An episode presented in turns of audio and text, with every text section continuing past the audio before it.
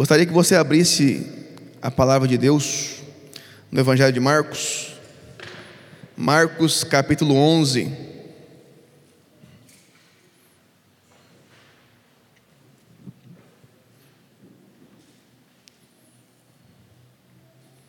Nós estamos iniciando o mês da família, esse é o primeiro domingo, então nós vamos estar esse mês inteiro ministrando sobre família. E eu sei que Deus tem grandes coisas para falar com você, amém? Você crê nisso? Marcos capítulo 11, vamos ler do versículo de 15 em diante. Ele diz o seguinte: Quando voltaram a Jerusalém, Jesus entrou no templo e começou a expulsar os que compravam e vendiam animais para os sacrifícios derrubou as mesas dos cambistas e as cadeiras dos que vendiam pombas, impediu todos de usarem o templo como mercado e os ensinava, dizendo: As Escrituras declaram: Meu templo será chamado casa de oração para todas as nações, mas vocês o transformaram no esconderijo de ladrões. Vamos orar pela palavra agora. Senhor Deus amado, Pai querido, obrigado, Pai, pela tua santa presença. Obrigado, Deus, porque eu sei que o teu espírito tem liberdade, Pai, para agir no nosso meio. Que o Senhor possa trazer, Deus, a tua palavra revelada a cada coração. Que possamos entender aquilo que o Senhor quer falar conosco. Possamos estar atentos à tua palavra, Pai. Toda distração venha cair por terra agora em nome de Jesus. Toda seta do maligno, Pai amado, venha ser destruída agora em nome de Jesus, Pai. Que possamos, Pai, receber a tua palavra e que o nosso coração seja como uma terra fértil e que ele venha, Pai amado, a multiplicar a 30, a 60, a 100 por um, Pai, segundo a tua boa vontade, Pai, em nome de Jesus. Amém. Meus irmãos, nós estamos no mês da família. Esse ano é o ano do primeiro amor, de retornar ao primeiro amor. É... Então nós temos alguns focos aqui. E vamos estar trabalhando isso. Por que retornar ao amor de Deus? Nós lemos lá em Apocalipse, no capítulo 2, que a igreja de Éfeso, ela tinha se desviado do primeiro amor. Começou bem, mas com o tempo ela deixou esfriar e abandonou o primeiro amor. João, tá bom, beleza? Senão me perco aqui. É... E muitas vezes nós passamos por isso na nossa vida. Então nós começamos bem. Quem começou um projeto bem? Geralmente a gente começa o projeto fitness muito bem, né? o projeto academia vai bem no, na primeira semana, principalmente, é incrível. Mas vai passando um mês, o negócio começa a pifar, né? Regime, então. e a nossa vida com Deus? Então Deus nos chama a voltar ao primeiro amor a voltar às primeiras obras, a voltar àquilo que é realmente importante. Nós somos chamados a retornar ao amor de Deus, ao amor com as pessoas. Um resultado de abandonar o primeiro amor ao Senhor é que a gente esfria também com as outras pessoas. Já não temos mais paciência com os outros já não temos paciência nem com o nosso cônjuge. Já não temos mais paciência com os nossos filhos. Quando o amor a Deus ele vai esfriando, as outras coisas também começam a empenar, começam a dar errado. Quando a gente torna meio religioso e vamos fazendo as coisas por fazer e não por amor a Deus, as coisas começam a se desgastar vai faltando o óleo, vai faltando a unção, e as coisas começam a dar errado. Então Deus nos lembra nos arrepender e voltar às primeiras obras. Nós temos vivido dias difíceis, ano passado e esse ano, desde que começou a pandemia, você vê tantas coisas ruins acontecendo, não só as perdas, não só as mortes, mas muitas coisas ruins aconteceram. Não sei se você sabe, mas os casos de abuso sexual dentro do lar subiram 73%.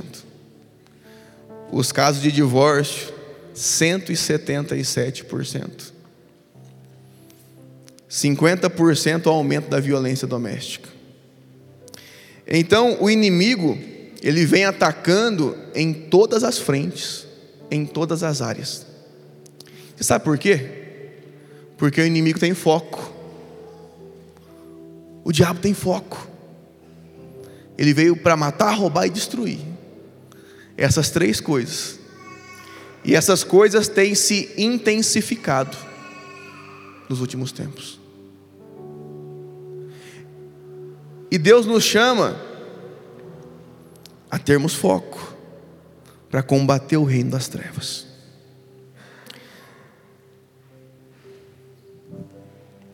Você vê estragos na economia, na saúde, tanta tristeza por causa do luto. Tudo tem sido muito intenso. A chance de atritos e desgastes tem sido cada vez maior.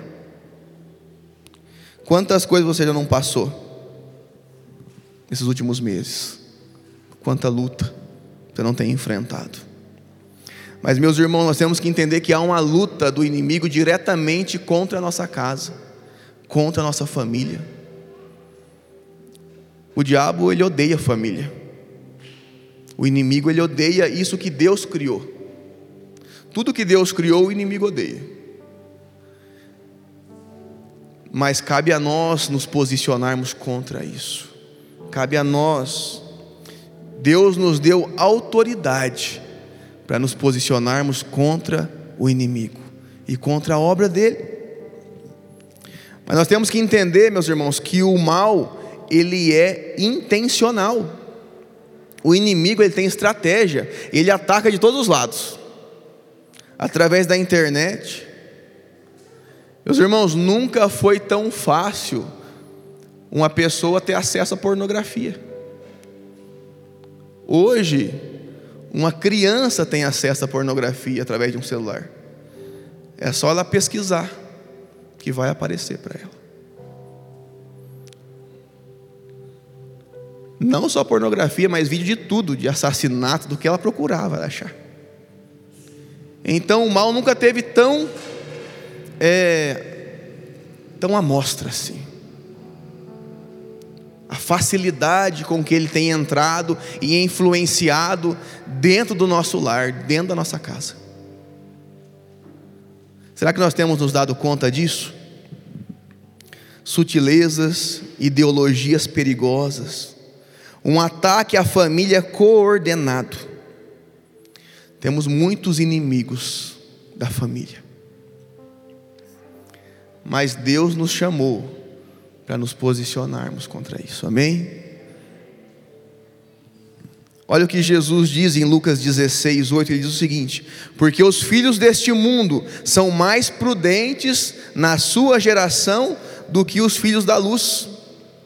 Repete comigo: Porque os filhos deste mundo são mais prudentes na sua geração do que os filhos da luz. O que, Jesus está dizendo, meus irmãos? Prudente essa palavra que Jesus usou vem do grego frônimos, quer dizer hábeis, inteligentes, prudentes, cuidadosos, atentos aos seus propósitos. O que Jesus está dizendo? Os filhos das trevas, eles fazem um negócio focado, enquanto vocês, meus discípulos, vocês estão dormindo. O diabo não fica marcando na fita ele quer destruir. E se a gente der lado, ele vai entrar moendo. E será que a gente tem se posicionado como filho de Deus? Será que nós temos nos posicionado em oração? Temos nos posicionado com as nossas palavras? Ou será que nós estamos vendo a banda passar?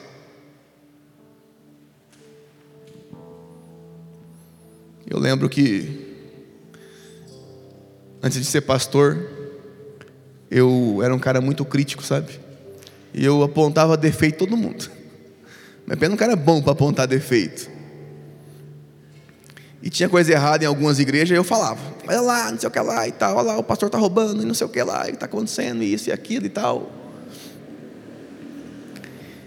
E sabe que eu percebi que eu não saía daquilo. o ciclo é sempre o mesmo. Quem fala mal dos outros ali falando mal dos outros não sai daquilo lá, é a vida inteira falando mal. E pior, quem fala mal nunca muda, ele está sempre pior também que os outros, sabe? E ele vai falando mal, mas vai errando em coisa bem pior. E eu estava nesse ciclo. Aí um dia Deus me confrontou. Ele falou: Juliano, eu sei de tudo o que está acontecendo. Mas e você? O que, que você está fazendo? Aí eu tive que falar: é verdade, não estou fazendo nada. A única coisa que eu estou fazendo é falar mal dos outros.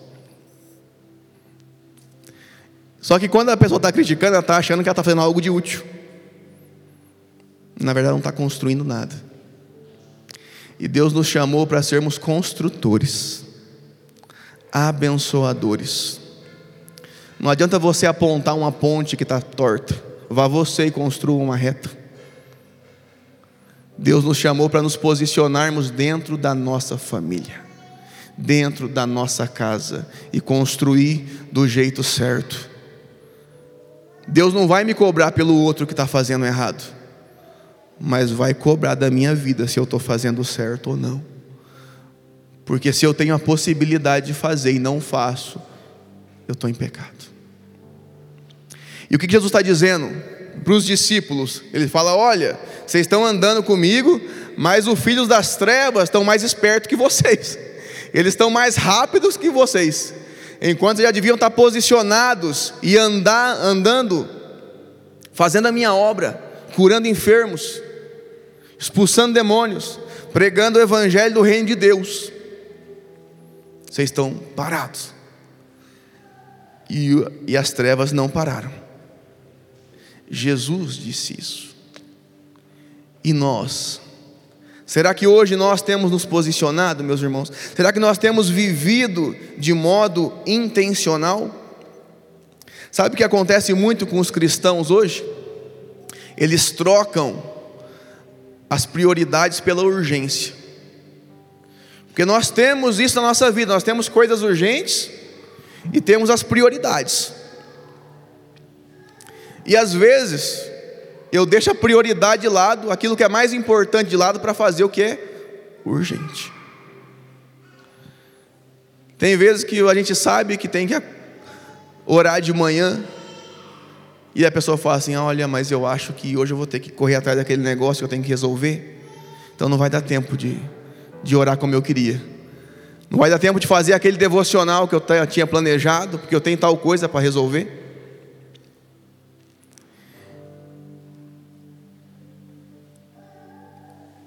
É, Lutero, ele falava o seguinte: que quando ele tinha muita coisa para resolver, ele orava uma base de quatro horas por dia. Quando ele tinha coisas para resolver, ele acordava mais cedo para orar mais ainda. Porque isso adianta as coisas no reino de Deus. Isso adianta as coisas no processo. Enquanto nós às vezes deixamos de fazer o que é necessário com a desculpa do que é urgente. Não, tenho que ir atrás de pagar aquele boleto lá, porque se eu não pagar, os caras vão, não, não vão me esperar e deixamos tudo aquilo que Deus planejou para nós, para falar conosco, deixamos de lado. Nós temos que ter cuidado, meus irmãos, para ver se dentro da nossa casa nós não estamos trocando o urgente pela prioridade. Dentro do seu lar, sabe o que é prioritário? Você amar o seu cônjuge. Às vezes nós deixamos de lado isso para resolver coisas na rua. Às vezes nós não temos tempo de qualidade com os nossos filhos, com a desculpa da correria do dia a dia. E não tiramos um tempo para dar exclusividade para eles e falar: vamos sair para brincar agora? Dia de sábado, dia de domingo, eu sempre procuro tirar um horário Ou levo eles num campo para brincar, ou levo num parquinho, ou levo em algum lugar. Aquele momento é deles. Tem dia que eu e a Simone deixamos as crianças lá na minha mãe. Hoje nós vamos jantar fora. A gente vai ter um momento só nosso. Sabe por quê? Porque isso é prioridade. Porque se o meu casamento arrebentar, vai arrebentar também o meu ministério, vai arrebentar também a minha vida. Então eu não posso largar aquilo que é urgente, aquilo que é prioridade para fazer o que é urgente. As pessoas sempre vão te cobrar pelo urgente, mas urgente você vai dar um jeito de fazer uma hora, mas a prioridade tem que ser cumprida. Ler a Bíblia é prioridade, amém? Prioridade. É que nós temos que parar com as desculpas, né? Essa semana eu postei uma frase no Instagram. Três passos para você. Nem lembro para que, que era. Era para alguma coisa, para ter sucesso em alguma coisa. Sem desculpa, sem desculpa e sem desculpa. Porque nós somos bons em dar desculpas para tudo. Mas quando nós elencamos a prioridade na nossa vida, quer ver? Tem gente que não cuida da saúde, como eu fiz a maior parte da minha vida, com a desculpa de eu não tenho tempo, eu não tenho. É... Ah, não, não dá para ir na academia tal hora. Ah, não dá para fazer isso. Comia para arrebentar também. Eu falava para Simone, culpa sua, faz esses negócios gostosos aqui, ó, eu fico comendo, me matando de comer. Mas na verdade, é falta de ter prioridade. Eu tenho orado muito e Deus tem me dado graça. E eu quero vencer mais a cada dia. Porque se eu não cuidar daquilo que é prioridade, como que eu vou chegar daqui 10, 20 anos? Como que eu vou estar? Aí não vai ter mais. Tem um grande avivalista que Deus usou muito ele no avivamento lá no país de Gales. E foi tremendo. McChain, o nome dele, acho, alguma coisa isso. Só que ele não cuidou da sua saúde. E ele foi muito usado por Deus, mas por pouco tempo. Chegou uma hora que ele ficou muito doente, não conseguiu nem sair mais para pregar. E sabe o que ele falou? Ele falou assim: Deus me deu uma mensagem e um cavalo. E eu matei o cavalo. Ele acabou com a saúde dele. Deus não falou para ele não cuidar da saúde dele. Ele podia entregar a mensagem, mas também cuidar da vida dele. Meus irmãos, um passo de maturidade é quando você entende o que é prioridade na sua vida e você faz o que é prioritário. E aí as coisas começam a acontecer. Deus nos chama a nos posicionarmos com relação a isso. Viver por propósito e não por propostas. Será que tudo o que está acontecendo no mundo é culpa de Satanás?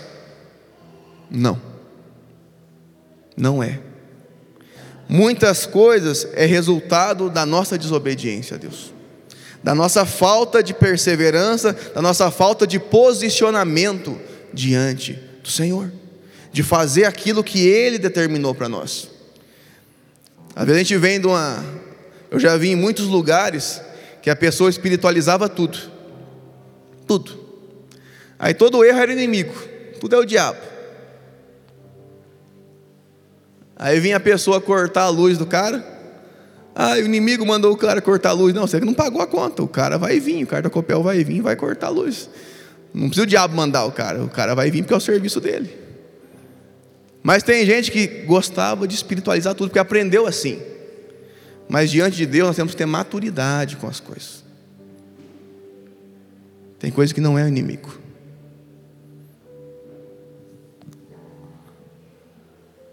Eu ia fazer uma brincadeira aqui, porque minha mãe brincava, né, mãe? com relação ao peso, ela fala, ai Jesus, não sei o que e tal, me ajuda. Mas Jesus não vai segurar o teu garfo e tua faca. Mas você pode orar para ter força de vontade. Fala, Deus me ajuda porque aqui está difícil, Pai. Aí Deus vai transformando, mas chegar no nosso lugar e falar o tanto que vai comer, Jesus não vai pesar o meu prato, não. Nós temos que ter autocontrole. Mas uma família que errou muito, meus irmãos, lá no começo já foi Adão e Eva, lá no Éden. Quando falamos sobre o mal ser intencional e perigoso, não podemos acreditar que não temos culpa nisso. Apesar de tudo que Satanás e seus demônios podem fazer, nós temos autoridade e poder de Jesus em nós que muitas vezes não usamos. Desde o Éden, a serpente tem sido focada em destruir a família. E desde lá temos cometido os erros que são recorrentes. Quais erros Adão e Eva cometeram em relação à sua família? Primeiro lugar, o que que eles fizeram? Se afastaram de Deus. Meus irmãos, no ato de desobediência de Adão e Eva, a primeira coisa que eles fazem é se afastar de Deus. Deus só falou isso, ó, não comam dessa árvore, desse fruto. O resto, vocês vão aqui organizar, pode cuidar, só não façam isso. E eles desobedecem, eles decidem se afastar de Deus. Quando eles começam a fazer isso, se afastar de Deus, e a palavra de Deus diz que Deus ia lá e passeava no meio deles, conversava com eles, tinha comunhão plena com a sua criação, com a família que ele criou. Mas o homem decide se afastar. Sabe qual que é a consequência de se afastar de Deus? Se afastar um do outro. E o que, que acontece? Porque que Satanás consegue conversar com Eva? Porque Adão não está ali. Adão, que devia estar tá cuidando da sua esposa, não estava lá. Devia estar tá moscando, passeando lá. Mas não estava atento para aquilo. E muitas vezes isso acontece hoje. Quantos relacionamentos se acabam porque o marido não se posiciona como homem de Deus? Ele prefere viver a sua vida do seu jeito, fazer as suas coisas e deixa a mulher em casa, abandonada. E aí começa o afastamento. Meus irmãos, Deus não chamou a gente para viver assim. Eu lembro que quando eu estava preso na vida de jogo, de boteco, eu não via a hora de deixar a Simone em casa. Para eu poder achar algum lugar para jogar. Jogar cacheta, jogar poker, jogar o que tivesse. E a Simone percebia isso. Às vezes no domingo, a gente almoçava, às vezes saía da minha avó, e eu já queria dar um jeito de deixar ela com o Isaac pequeno em casa para poder ir para a rua. Sábado, então, eu saía de manhã já de casa. E voltava só à noite. Por quê? Porque eu não estava sendo o homem que Deus sonhou que eu seria. Eu não estava me posicionando como pessoa de Deus. Eu estava querendo fazer as minhas coisas. Eu estava querendo fazer aquilo que eu queria fazer. E não aquilo que Deus queria que eu fizesse. A prioridade é obedecer a Deus. Tudo que você colocar no lugar de Deus vai destruir a tua família. Tem gente que tem uma desculpa muito boa e fala assim: Mas Juliano, eu não sou de bar, eu não sou de boteco, eu só trabalho muito. E ele em Deus eu trabalho. Olha, eu sou trabalhador, eu trabalho de manhã até a noite. A família também é destruída assim. Porque a prioridade é a sua família, não é o seu trabalho. Ah, mas o meu sustento vem de lá, exatamente. Mas ele só é bênção na sua vida se todas as outras coisas estiverem abençoadas também, e se a prioridade que é a família estiver em primeiro lugar. Mas a maioria que fala isso não é por causa do trabalho. O trabalho é só uma desculpa para aquilo que está errado aqui dentro, para aquilo que Deus tem que consertar aqui dentro.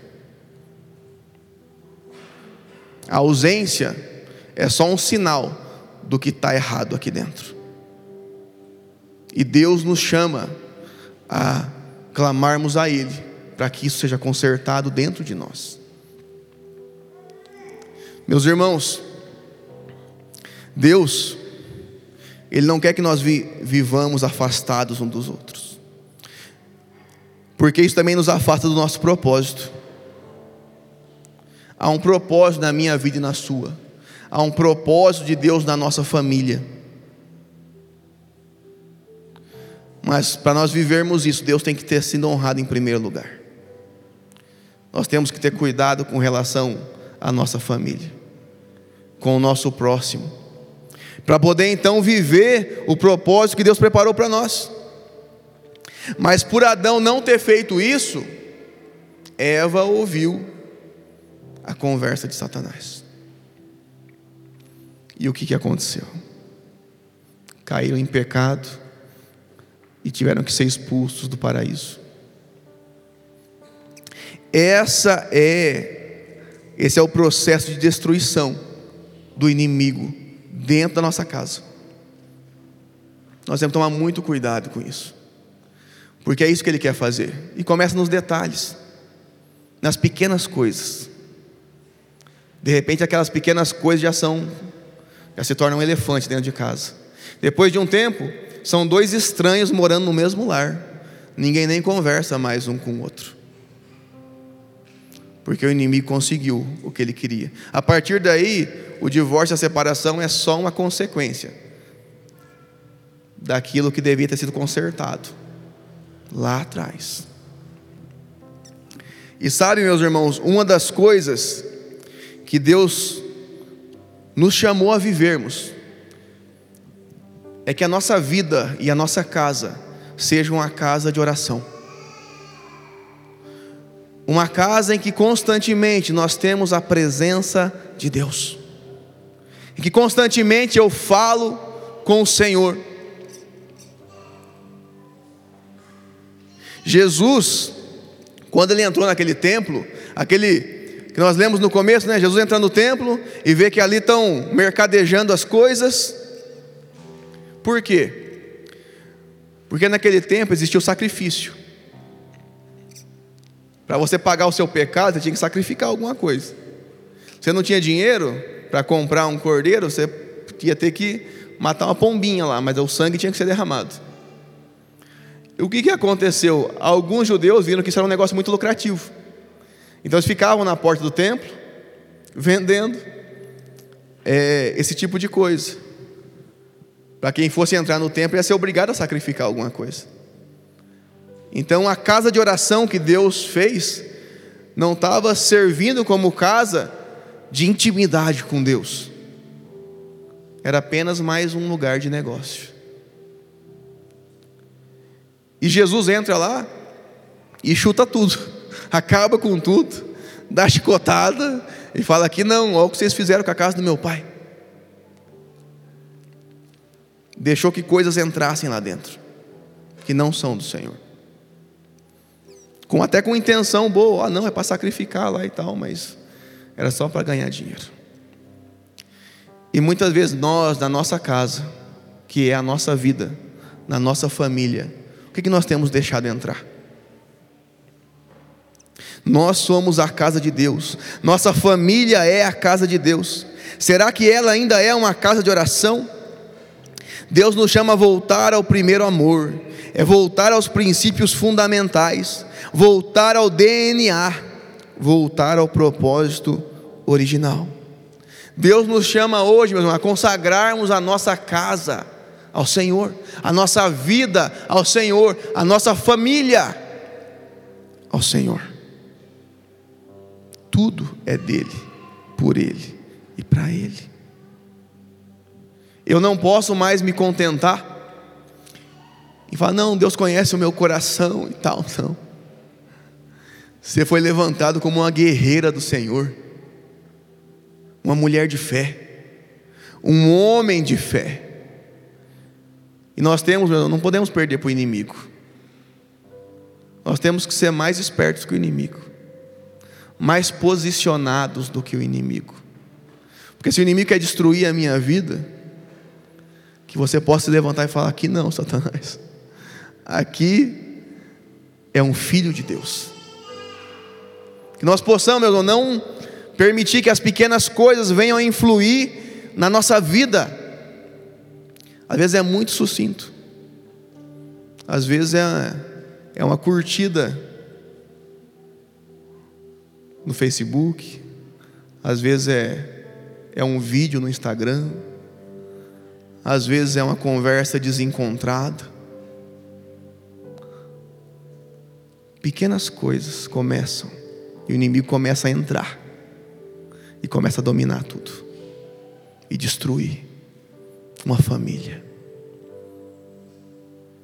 A nossa prioridade tem que ser se posicionar, em primeiro lugar, em oração. Nós somos casa de oração do Senhor. Jesus percebeu que algo precisava sair, ser chutado para fora o povo já convivia com aquilo como se fosse normal. Meus irmãos, sabe o que acontece com o pecado? O pecado é assim, ó. No começo, você comete um pecado, você fala: Meu Deus, eu vou para o inferno. E não sei o que, está muito difícil. Olha só o que aconteceu comigo, você se desespera. Na segunda vez, falou: oh, Deus, me perdoa, Pai, porque eu caí nesse pecado aqui e tal. Na terceira vez, você não nem fala mais nada. Depois o pecado se torna algo normal na sua vida. Aí você fala assim, ah, mas todo mundo faz, né? Ó, Juliano, isso daqui é normal. Só... Não, mas tem tanta gente aí, ó, que faz essas coisas erradas e tal. A gente começa a normalizar o pecado. E a gente nem percebe que a nossa casa de oração já está rachada inteira. A gente nem percebe que Deus já nem escuta mais a gente. Porque nós nos afastamos da presença dEle. Porque nós não dedicamos essa casa somente a Ele, resolvemos repartir ela com todo mundo, inclusive com o inimigo. Deixamos o inimigo entrar e morar, mas vamos falar, o diabo, ele é assim.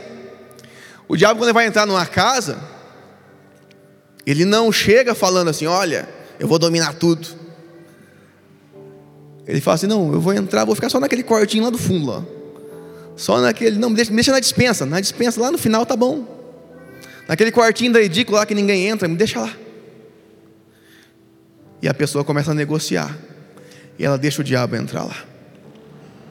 Tem uma história que eu ouvi quando eu estava, quando eu era jovem ainda, o pastor disse assim, que o diabo chegou, bateu na porta de uma pessoa e falou assim, viu? A hora o cara abriu, cara ficou assustado, né? O diabo estava ali, daí o diabo, não, não, não, eu não quero fazer nada.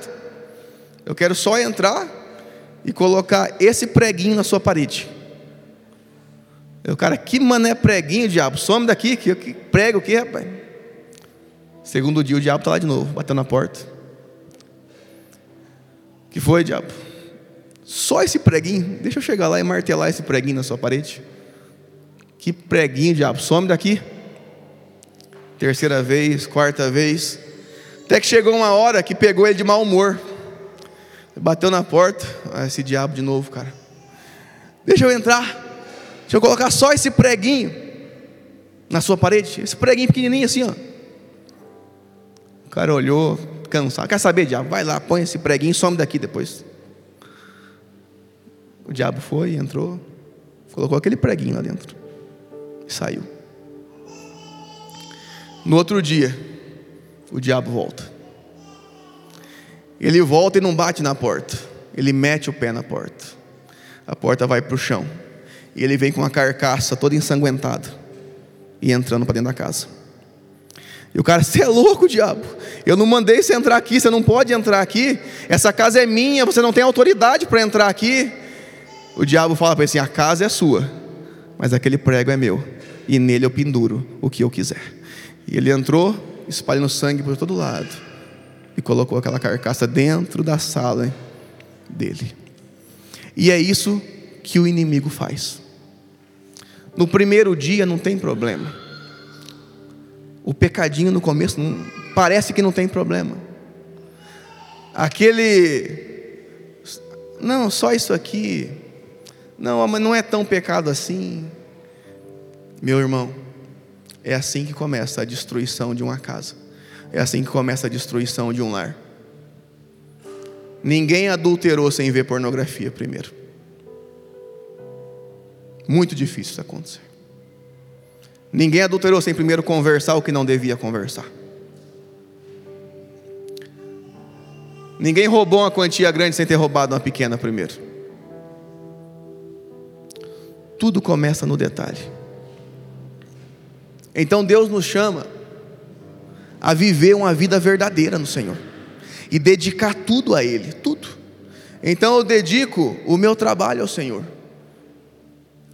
Então, para o meu trabalho ser bênção, tem que ser dedicado a Deus. Tem vezes que não dá vontade mesmo. Tem dia que você está estressado, o negócio está ruim. Aí você fala, Deus me ajuda, Pai. E obrigado pela porta que o Senhor abriu na minha vida. E agradece, mesmo estando difícil.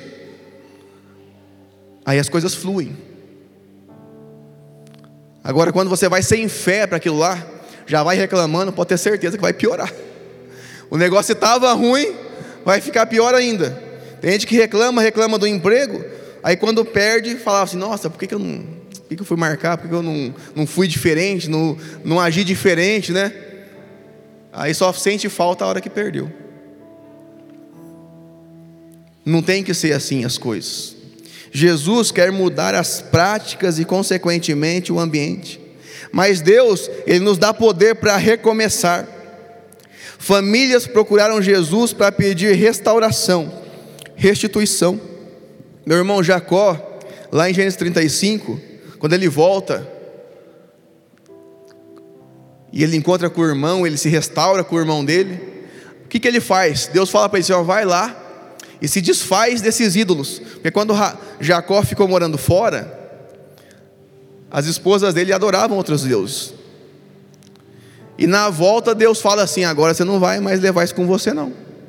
E ele vai até Betel, quebra tudo aqueles ídolos que ele tinha, ele erige ali um altar ao Senhor e fala: agora não, é dedicação total a Deus. Deus começou uma restauração na vida dele, e é, é assim na nossa vida. Quando a restauração começa, às vezes, tem gente que vem assim, pastor, eu estava fundado na droga, e agora Deus me libertou da droga. E eu falo, glória a Deus, cara, que obra maravilhosa. Mas a pessoa ela pensa que ficou ali a obra de Deus. Ela se converteu, então largou as drogas e acha que esse é o testemunho eterno na vida dela. Não é. Ali começou uma obra. Começou uma grande obra do Senhor. Então, por quê? Porque às vezes Deus, Deus liberta das drogas, Ele também quer libertar da arrogância, Ele quer libertar da prepotência, ele quer libertar de tantas coisas. Ele quer que o bálsamo dele, o óleo dele seja derramado dentro do lar. E aquilo onde estava tudo bagunçado, de repente existe harmonia. De repente existe alegria. Então a obra que Deus quer fazer na nossa vida, na nossa família, é uma obra completa, meus irmãos. Durante esta pandemia, Deus está nos trazendo de volta ao início. Retome as práticas do início, de amor, de dedicação. Retome o simples. Seja simples em relação à sua família. Tem gente que gosta de complicar as coisas. Sabe por que a pessoa gosta de complicar? Para poder errar. Se você for simples, você não erra. Não é tão legal quando você está num lugar, vai pedir informação para uma pessoa, como é que eu faço para chegar em tal lugar? E a pessoa explica de uma forma simples, não é tão legal? Agora, quando a pessoa começa a te embromar, fala, rapaz do céu, não entendi nada que essa pessoa falou. O simples sempre dá certo. Agora, quando a pessoa fica muito disque-disque, muito negócio desencontrado, pode ter certeza que tem coisa errada. Deus quer que nós sejamos simples. Deus mandou perdoar, perdoa, acabou. Deus mandou pedir perdão, peça perdão e acabou. Não invente desculpas.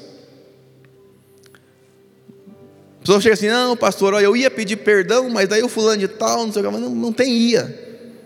Você vai. Se Deus falou, não interessa se o cara vai aceitar ou não vai seu perdão, isso é ele com ele Deus, mas você vai. Deus nos chama a sermos simples. Simples para perdoar, simples para amar, simples para tolerar. Meu irmão, tem gente que é muito chato. Tem gente que na família não tolera nada. A pessoa falou isso aqui, ó, diferente, solta os cachorros. Tem gente que é cavalo. Não sabe ser tolerante. Você acha que tudo que a Simone fala para mim eu gosto? Tem coisa que ela fala para mim, rapaz, eu falo, meu Deus do céu, está arriscando a vida agora, ela não sabe o que ela está falando agora.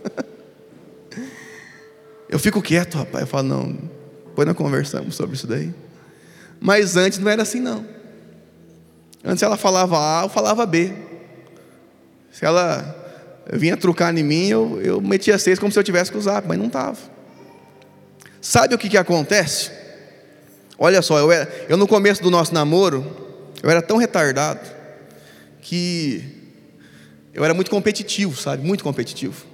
Um dia a gente foi para a praia e a gente estava lá na praia, tinha uma, um apartamento lá embaixo, tinha uma área de lazer, tinha uma mesa de sinuca. Aí estava eu e a Simone e tinha outras pessoas jogando ali, de dupla. Eu falei para a Simone, vamos jogar ali então. Ela, vamos e tal. E a gente estava lá jogando com as duas pessoas, né? Eram dois colegas nossos que tinham ido também lá para a praia. E daí eu não, gosto de, não gostava de perder em nada, né? Nem no paro ímpar. E a Simone, ela era turrona, sabe? E daí eu falava para ela assim: viu, joga desse lado aqui, ó. E ela era assim, se eu falasse, faz isso, ela fazia o outro lado, não tinha jeito. Ela falava um negócio para ela, ela fazia do outro jeito. E adivinha, né? Eu falava para ela, faz isso, ela jogava, não, vou jogar do meu jeito. Pá, e nem sabia jogar nada.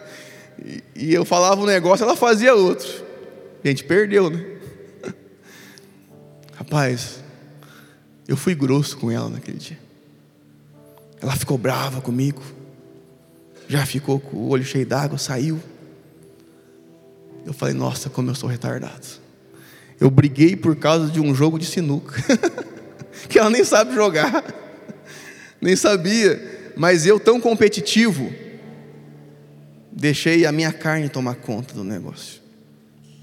Tem gente que não sabe perder dinheiro, perdeu em algum valor, meu Deus, a pessoa se transforma, vira o diabo encarnado na terra, se teve um prejuízo, não sabe levar as coisas, ser tolerante. Meus irmãos, Deus nos chama a amar. Você acha que você tem sido a referência de amor dentro da sua casa? Você acha que dentro do seu lar você é o exemplo de tolerância, de amabilidade, como pai, como mãe, como esposa?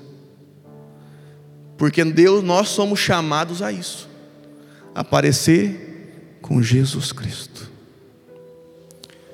Meus irmãos, quando Deus me chamou para ser pastor, Ele me moeu tanto, mas me moeu tanto, porque tinha tanta coisa, mas tanta coisa a mudar.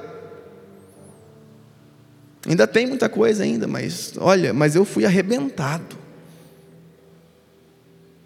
Egocêntrico. Senhor da razão. Eu discutia com a Simone, e eu, quando eu ia perdendo um argumento, eu já falava um negócio que eu sabia que ia magoar, sabe? Quando eu via, ela já saía assim. Eu meu Deus. Mas Jesus transforma todas as coisas. Quando nós permitimos sermos confrontados pelo amor dEle, eu tenho o maior prazer estar na minha casa hoje, sabe? Tenho o maior prazer de ficar lá com ela. Até no home office nós não brigamos, quer dizer isso? Eu de home office lá e ela também, o dia inteiro lá. Eu creio que é uma restituição de Deus na nossa vida. Porque muitas vezes eu deixei ela quando não podia ter deixado. Eu lembro da imagem da Simone na praça carregando o meu piá. O Isaac novinho, ela empurrando o carrinho assim na praça. E eu passei de carro e eu estou procurando um, um bar, um lugar para jogar, e eu deixei a minha esposa andar sozinho com meu filho pequeno. E ela que ia brincar com ele, enquanto eu não estava lá presente. O diabo quer fazer isso. Ele quer roubar as oportunidades. Mas Jesus veio trazer vida e vida em abundância. Deus quer restaurar as nossas famílias e nós temos que voltar lá atrás aonde nós erramos e dedicar esse altar que é a nossa vida ao Senhor. Meus irmãos, quando as coisas começam a dar errado, nós temos que voltar ao início, voltar ao primeiro amor. Deus, Ele tem uma, um futuro maravilhoso para nós. Você crê nisso? Ele tem um futuro maravilhoso para nós. Essa pandemia vai passar as coisas vão melhorar. Mas Deus quer derramar do vinho novo agora. Ele quer dar essa bênção para você agora. A glória da segunda casa vai ser maior do que a primeira, meus irmãos. Meus irmãos, nós temos que entender que quanto mais nós dedicarmos a nossa vida a Deus, mais abençoado eu vou ser. Então por que, eu fico negociando? Por que, que eu fico protelando? Por que, que eu fico evitando aquilo que eu tenho que entregar logo? É o meu tempo, então eu entrego o meu tempo a Deus. É a minha vida, então eu entrego ela completamente ao Senhor. É dedicar a minha família, então eu dedico a minha família a Deus. Tudo é dele, tudo já é dele, meus irmãos. A questão é que às vezes eu me apego às coisas como se fossem minhas, mas eu sou, eu sou somente mordomo daquilo que Deus me deu. Jesus, meus irmãos, ele é chamado de segundo Adão. Se o primeiro Adão errou no jardim e assim entregou sua família a Satanás e se perdeu no seu propósito, Jesus, por outro lado, vence no jardim do Getsemane. Ele recupera a sua família e devolve ela ao seu propósito. O que Jesus faz no jardim por sua família e que devemos fazer também. Estou partindo para o final, mas em primeiro lugar, ele chorou por sua família. Muitas vezes nos custará muitas lágrimas. Muitas vezes, para restituir aquilo que o inimigo levou, nós vamos ter que entrar em batalha de oração. Nós vamos ter que buscar com lágrimas até acontecer. Sabe por que eu estou aqui em cima? Porque o meu pai e a minha mãe não desistiram de mim. Quando eu estava no mundo caído. Eles não desistiram. Sabe eu estou aqui? Porque a minha esposa não desistiu de mim. Tinha vezes que eu, eu, eu, eu, eu queria que ela largasse de mim. Eu falava, não, se ela largar de mim, eu vou cair no mundão mesmo. Mas eu não tinha coragem de largar dela. Eu falei, não tem coragem, porque daí aí é muita sacanagem, né? Mas se ela, ela tem todos os motivos para largar de mim, então que ela largue de mim, né? Daí eu vou cair de vez. Mas ela não largava. E ela continuava orando. E ela buscava a Deus, reunia com a minha mãe, ia lá orar por mim. Meu pai também orando de madrugada pela minha vida, pela vida do meu irmão. Pagaram um preço de oração e muitas lágrimas pela minha vida. E por isso eu estou aqui hoje. Por isso eu sou pastor. Porque alguém não desistiu. E você? Você tem pagado o preço pela sua família? Pela sua vida, pela mudança que você espera ver na sua casa? Será que nós temos nos posicionado assim? Meus irmãos, tem tantas coisas que Deus quer fazer. Jesus ele orou pela sua família, que sou eu e você. Nós temos que ser uma casa de oração. Ele lutou sozinho lá no Getsemane. Os discípulos ficaram, os dormiram, e ele ficou lá orando sozinho. Tem coisas que você vai orar sozinho na sua casa. Nós somos igreja, nós oramos juntos, oramos um pelos outros, e glória a Deus por isso. Mas tem coisa que Deus não terceiriza. É você e Deus. É o seu joelho no chão e Deus. Porque a gente adora terceirizar as coisas. Não, olha, mas o meu líder, não, mas olha, o, o meu pastor, não, mas não sei o que lá, meu irmão. Deus nos chama a uma vida de intimidade com Ele. E não tem mais sacerdote entre nós e Deus. Foi aberto um novo e vivo caminho e nós temos acesso ao Pai pelo nome de Jesus, através do sangue dele. Então nós não temos desculpas.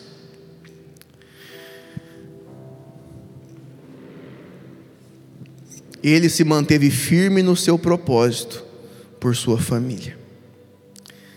Meus irmãos, nós temos que nos manter firmes e buscar cada dia mais, cada vez mais e com mais afinco, com mais vontade, até a nossa casa ficar em chamas, até a nossa vida ser uma vida dedicada ao Senhor, em chamas por Deus, em chamas de amor. Eu tomei uma decisão na minha vida, que todo mundo que passar por ela, vai ser alvo do amor de Deus. A pessoa pode até não querer receber, mas ela vai ser alvo do amor de Deus. Nós temos que decidir sermos os melhores pais que nós podemos ser, sermos as melhores mães que nós podemos ser, sermos as melhores mulheres de Deus que podemos ser, comprometidas com o reino referência de amor, de cuidado, de zelo. Deus tem tantas coisas a fazer através de nós, meus irmãos, tantas coisas. Romanos 12, 11: Não sejais vagarosos no cuidado, sede fervorosos no espírito, servindo ao Senhor. Tiago 5,17: Elias era humano como nós, ele orou fervorosamente para que não chovesse, e não choveu sobre a terra durante três anos e meio. Orou outra vez e o céu enviou chuva, e a terra produziu os seus frutos. Elias orou, e três anos e meio não choveu. Depois ele orou de novo, choveu. Meus irmãos, com a oração, Deus transforma todas as coisas. Eu até penso o que eu oro hoje, sabia? Porque Deus dá. Deus faz. Tem coisa que eu fico até pensando, Deus, depois você. Porque tem coisa que você acha que vai ser bom para você. E depois você vai ver que não é não. Então, ore até por aquilo que você tem que pedir. Fala, Deus, que eu peço o que está no teu coração, não no meu. Porque tem gente que insiste demais em alguma coisa e não é aquilo que Deus tem para a pessoa. Mas chega uma hora que a pessoa insiste tanto, que você fala, você quer então? Então toma, mas não era isso que eu tinha para você. E aí a gente vai ver, fala, meu Deus, por que eu fui pedir esse negócio aqui para Deus? Não era bem assim. Mas Deus quer que nós tenhamos sabedoria e possamos pedir aquilo que está no coração dele. Queria que você ficasse de pé agora.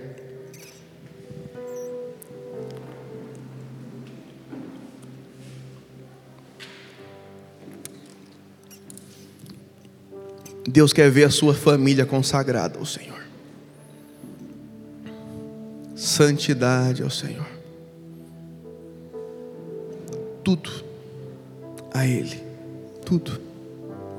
Pague o preço de oração. Pague o preço de oração. Ele vai fazer infinitamente mais, infinitamente mais do que você pode pensar. Eu sou muito feliz no meu casamento, muito feliz. Eu nem acredito que eu lembro daquilo que a gente viveu, eu e a Simone, parece que foi um filme, eu nem consigo lembrar direito assim, sabe? Ou sentir daquele momento. Porque Deus restaurou tudo e fez muito mais do que eu sonhei algum dia. E Deus tem muito mais para fazer também nas nossas vidas. Você crê nisso? Vamos orar ao Senhor, feche seus olhos.